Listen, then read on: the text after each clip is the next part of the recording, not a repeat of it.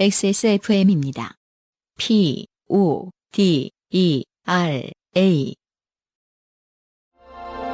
피부, 주름 개선의 해답을 찾다. Always 나인틴, Answer 나인틴. 어, 오묘하고 쿨한 사연입니다. 음. 박유경 씨예요. 반갑습니다. 네. 안녕하세요. 엑스에스에프엠 관계자 여러분. 저는 우울한 청취자 박유경이라고 합니다. 반가워요. 룸메 장르 사연을 가져왔어요. 룸메 장르 원래 복장 엄청 터지는데. 그러게요. 네. 학부 사 년을 거치면서 저는 사 년 내내 기숙사 생활을 해야 했습니다. 그러면서 저는 많은 룸메들을 만났었는데요. 사 인실에 살기도 했었고 이 인실에 살 때는 어떤 해에는 룸메가 일 학기, 여름방학, 이 학기, 겨울방학 네 번이 바뀌기도 했거든요. 와, 그거 참... 아, 이것은 당신 때문은 아닌가. 한번 돌아봐야 되는 거죠. 아, 도망갔다. 이렇게 자주 바뀌었다면. 석 달을 못 버티고 다들 도망갔다. 이렇게 자주 바뀌었는데 당신은 그 자리에 있었다면. 총량의 법칙에 따라 누군가는 책임을 져야 된다. 자, 사 년간 얼마나 많은 룸메들을 거쳐갔을지 상상이 되시나요? 좋게 이십 명은 될 거예요. 그중에서도 가장 기억에 남는 룸메 하나와 살 때 이야기를 해볼까 합니다. 학부 사 학년 때로 기억해요. 이천십 년대 초반이었는데 저는 그 방에서 그 작년부터 이어서 살고 있었고 문제의 룸메가 제가 살던 방에 들어오게 됐어요. 네. 학기가 시작하는 첫날에 들어온 룸메. 밖에 나갔다가 들어오니 룸메가 이미 이사를 마치고 들어와 있었습니다. 당시는 이 인실이었는데 제 자리가 안쪽이고 룸메의 자리가 바깥쪽이라서 문을 열면 룸메의 자리가 바로 보이는 위치였어요. 음. 문을 벌컥 열었는데 룸메가 쳐다보지 않는 겁니다. 어, 사람이 문을 열고 들어왔는데 쳐다보지 않다니. 저희 같은 대도시촌 놈들에게 모자란 경험이죠. 음. 모르는 사람과 이 인 일 실, 사 인 일 실로 살아보기. 아. 저는 뭐 친구들과 살아본 적은 있습니다만 그건 아는 사람들이었고 그렇죠. 이 자식이 뭘 어지르는지 술버릇은 뭔지 평소에 하는 일은 뭔지 언제 일어나는지 다 알고 있는데 음, 아예 모르는 사람과 근데 문을 열었더니 안 본다. 근데 그러면 그 사람이 룸메이트인지 아닌지는 또 어떻게 알며. 그렇죠. 이게 지금 첫 만남이잖아요. 음. 자, 이때부터 범상치 않음을 느꼈어야 했는데 인기척을 못 느낀 건가 그냥 넘어갔고 음. 저는 의뢰 많은 룸메들에게 그렇게 했듯이 인사하고 자기소개를 하고 앞으로 잘 지내보자 하는 말도 하고 그랬어요. 음. 제 새 룸메도 웃으면서 잘 받아줬고요. 네. 음. 그렇죠. 여기까지는 뭐 워낙 쑥스러움을 많이 타는 사람은 이렇게 곧바로 음, 어 안녕 뭐 이렇게 못할 수도 있으니까요. 여기까지는 뭐 그런 줄 알겠습니다. 네.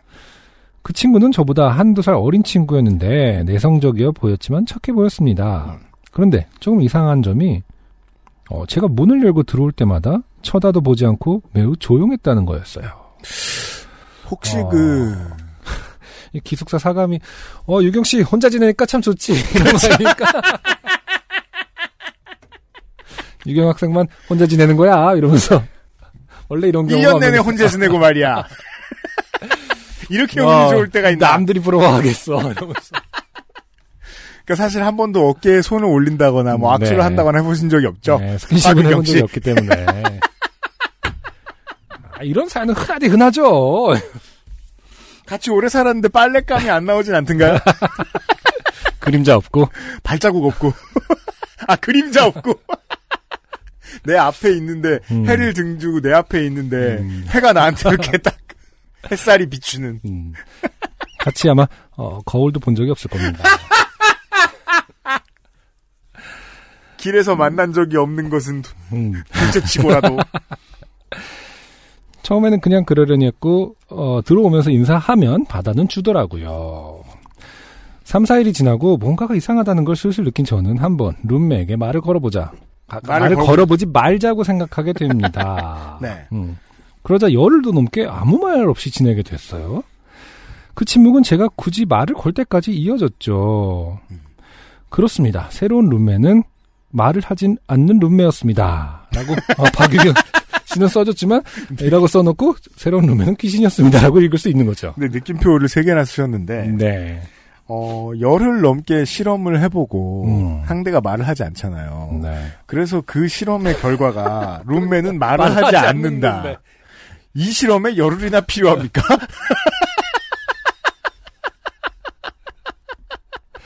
예를 들어 내 친구는 살아있는 그러니까. 친구 혹은 뭐 내 친구는 작곡하는 친구 뭐 이런 걸 열흘 동안 보고 알아낸 거죠. 상대방에 대한 이해도가 굉장히 떨어지는 분이에요. 남을 어. 관찰한 적이 거의 어, 없는 없고. 사람인 것으로. 보통 열흘 동안 말을 서로 안 한다면은 아 뭐 찾아본다든가 뭐 습관 뭐냐 어. 그 선택적 함구증이라든지 뭐 그렇죠 무슨 이유가 있다거나 이유가 있는 거를 아, 그랬나 봅니다라고 그 조심스럽게 혹은 추측을, 뭐 부모님의 원수 음. 찾아내고 얼마든지 그럴 수 있는데 추측할 텐데 말을 하지 않는 사람이군. 두둥. 아 이건 넷플릭스 시작할 때죠. 알아냈어. 저 사람은 말을 하지 않는 사람이야. 이건 주성치식. 아, 막 이러면서. 어떻게 알았지? 내가 평생을 숨기고 살았는데. 열흘 동안 말을 안 했더니 들키고 말았어. 만약에 그 말씀을 당시에 룸메한테 하셨다면, 네. 룸메가 귀신이 아니셨다면, 네. 겁나 웃으셨을 거예요. 별 부족한 사람을 다 만나봤지만. 그쪽 입장에서 이제 그렇습니다. 제 룸메는 눈치가 없는 사람이었습니다. 아, 그분의 사연을 받아볼 일이죠. 네. 눈치가 아니라 공감 능력이 떨어지는. 뭐라고 표현할까요? 공감 능력 떨어지는 건 별개고 어, 세상을 굉장히 단순하게 바라보는. 네. 어찌 보면 과학이 진, 현대 과학이 진짜로 원하는 학생일지도 몰라요. 아, 그렇죠. 배운 것만 말하잖아요. 그렇죠. 아무 추측도 하지 않습니다. 비트겐슈타인의 어떤 제자다. 아... 실증주의자. 그, 그러네요. 아... 할, 할 수 있는 말만 한 거죠, 사실은. 그러네요. 저희가 부족해 보이기도 합니다. 이렇게 보니까. 그러니까요. 예, 박윤식은... 뭘 너저분하게, 맞아. 저희들은. 네. 그러네. 아... 어느 정도로 말이 없었냐면 룸메가 저에게 할 말이 있을 때는 꼭 제가 밖에 있을 때 메시지가 오더군요. 한 번은 동생을 방에서 하룻밤만 좀 재워도 되겠냐고, 한 침대에서 자겠다고, 패 끼치지 않겠다고 하는 메시지가 왔는데 저는 뭐 그러라고 했죠. 그런데 동생이랑 있었던 그날에도 동생도 룸메도 아무 말도 안 하는 거예요. 그냥 신경 쓰지 않았는데 조용하게 알아서 의사소통하는 것 같았어요. 그렇다고 이 룸메가 사회성이 현저히 떨어진다든지 사람들과 전혀 소통을 하지 않는다거나 그런 건 아니었던 것 같아요. 음, 왜냐하면 기숙사 복도나 식당에서는 항상 친구들과 이야기하고 웃고 잘 다니더라고요. 어, 저도 당시에 기숙사에 친한 친구가 살아서 그 친구랑 복도에서 자주 이야기하고 했는데 룸메랑 서로 각자 친구를 끼고 만나서 어색하게 목례하고, 네. 방에서는 또 아무 말도 안 하고 그런, 네. 생활이 이어졌습니다. 아, 이 사연의 주제를 알았어요. 네. 비트겐슈타인이에요. 실증주의죠? 음, 그렇죠. 그러니까 가장 중요한 가르침이잖아요. 말할 수 없는 것에 대해서는 침묵해야 한다.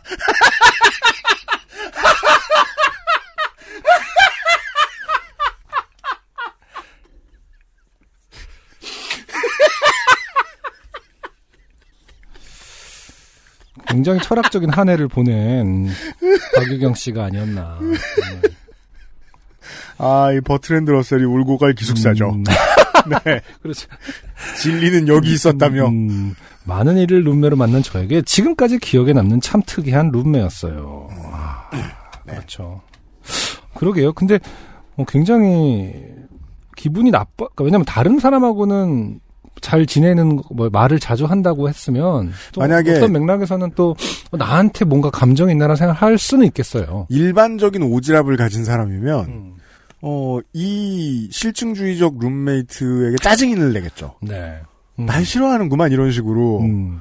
날 싫어하는지 아닌지 어떻게 입증해. 네. 입증할 수 없는 걸 들이대면서. 그렇죠. 예. 오지랖은 그렇게 공허합니다. 아, 근데 들이대지 않은 걸로 봐서는 박유경 씨도 굉장히 실증주의자다. 네. 네. 그런데 대반전인 것은, 아, 반전이 남아있네요. 음. 대반전인 것은 이 룸메가 저에게 최고의 룸메였다는 겁니다. 그럼요. 저희는 이미 뭐, 음, 그렇죠. 예, 전혀 의심하지 않아요. 네. 그 지점에 대해서. 왜냐하면 박유경 씨도 그거에 대해서 짜증을 내거나 어, 들이대서 왜 그러니라고 말하지 않는다는 것을, 네. 첫 문장에서 알고 있었거든요. 네. 새로운 룸메는 말을 하지 않는 룸메라는 것만 말씀하셨기 때문에. 네. 네. 룸메라는 게 그냥 주어지는 사람이라서 저와 맞는 사람이기 참 힘들거든요. 음. 나랑 대화 코드가 안 맞는 룸메인데 말이 많아서 밤늦게까지 말 들어주다 자야 하고 그런 적도 있었는데. 아, 그거 힘들죠. 그렇죠. 우리 그 사연 중에 있지 않았습니까? 야구 야구본 계속하는. 그렇죠. 노래 부르고. 네, 다시 예, 저기 뭐냐 녹화본으로 다시 보는데 그렇게까지. 또 가장 중요한 건 비시즌이었던가요? 아, 그러니까요. 네. 네.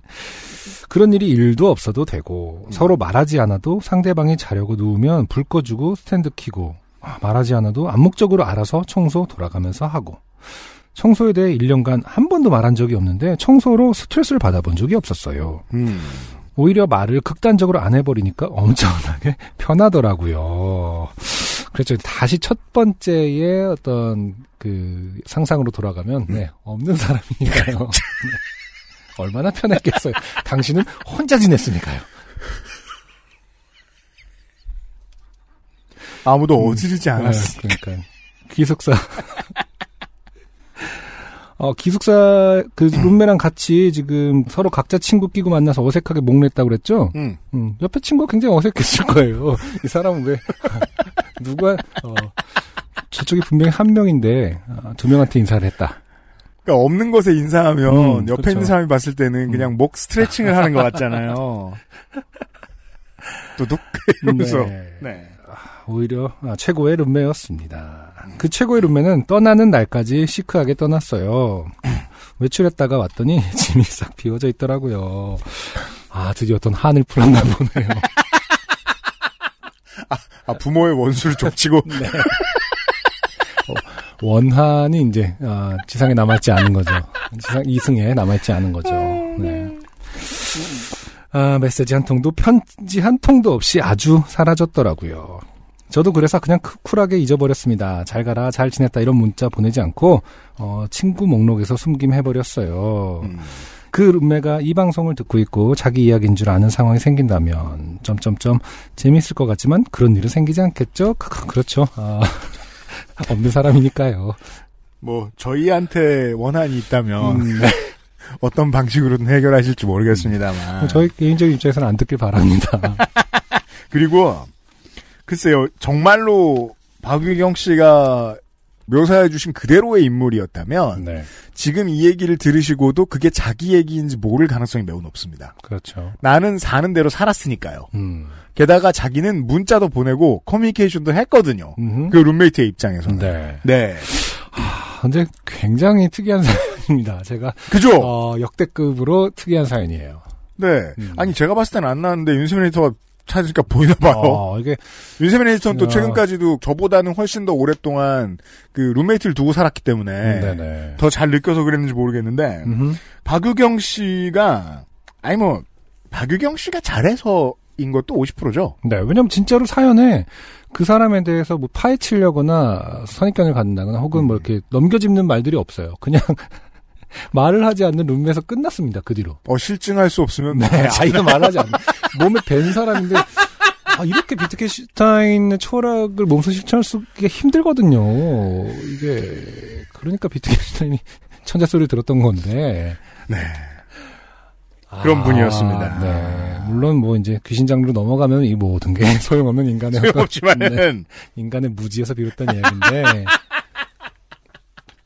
자, 박유경 씨. 두 가지 관점을 왔다 갔다 하게 하는 굉장히 특이한 사연이었어요. 네. 때로 오지랖은 얼마나 중요합니까, 인생에서. 사람에게 긴급한 일이 생겼다거나, 어? 지하철 그 선로 밑에 어떤 분이 들어갔으면은, 저 사람들이 오지랖을 동원해가지고 지하철을 밀기도 하잖아요. 밀어서 사람을 꺼내기도 하잖아요. 네. 어, 그렇지만. 지하철을 밀진 않죠. 오는 지하철을 어떻게 밉니까? 아니요, 들어온 지하철 이렇게 밀어가지고 그 밑에 저, 아, 저 그런 적이 가, 있나? 갇힌 아, 일단... 시민을 꺼내고. 아, 네. 아, 그런. 아, 그런, 아, 맞아, 맞아. 그, 맞아. 그 네. 사이에 들어갔을 때, 아이기가 들어갔을 네. 때 있었죠. 맞아요. 오지랖은 얼마나 중요합니까? 음. 어, 우리는, 음, 이천십 년대에 그, 오지랖 없음의 미학에 있어서만큼은 최고의 사연을. 아, 그러네요. 네. 이천이십 년의 마지막 사연으로 들었습니다. 음, 이게 이제 대박은 이제 이분이, 그, 룸메이트 분이, 사연을 보내주시는 게 진짜 완벽한 마무리긴 한데. 그러니까 말이에요. 네, 저희가 이제 기획 입장에서. 네. 아, 방송을, 콘텐츠를 기획한 입장에서는 그것이 굉장히 바라는 일이긴 합니다만은. 사실, 티비는 사랑을 싣고 피디도 이런 사람은 못 찾을 가능성이 큽니다. 아... 졸업했는데 학적이 뭐가 필요해? 이러면서 그렇죠. 막 출교 신청을 졸업 직전에 하셨을 수도 있고. 티비 인터넷 그 가수가 그 제작진이 갔는데 이제 기숙사 그 자료를 봤더니 무슨 소리야? 박유경은 일 년 동안 혼자 살았어. 이렇게 되는 그, 거죠, 원래는. 그렇죠. 네. 그렇죠. 정말 궁금하시면 티비를 사랑하실 거에 물어보시길 바라고. 이천이십 년도의 마지막 사연이었습니다. 안녕하세요. 요즘은 팟캐스트 시대를 진행하는 싱어송라이터 안승준 군입니다. 방송 어떻게 들으셨습니까? 지금 들으신 방송은 국내 최고의 코미디 팟캐스트 요즘은 팟캐스트 시대의 베스트 사연 편집본입니다. 요즘은 팟캐스트 시대는 여러분의 재미있는 사연뿐만 아니라 훌륭한 아티스트의 좋은 노래도 편집 없이 모두 틀어드리는 대한민국 유일의 팟캐스트입니다. 마음에 드셨다면 각종 팟캐스트 프로그램 포털 검색에서 요즘은 팟캐스트 시대 혹은 엑스에스에프엠을 검색해 주세요.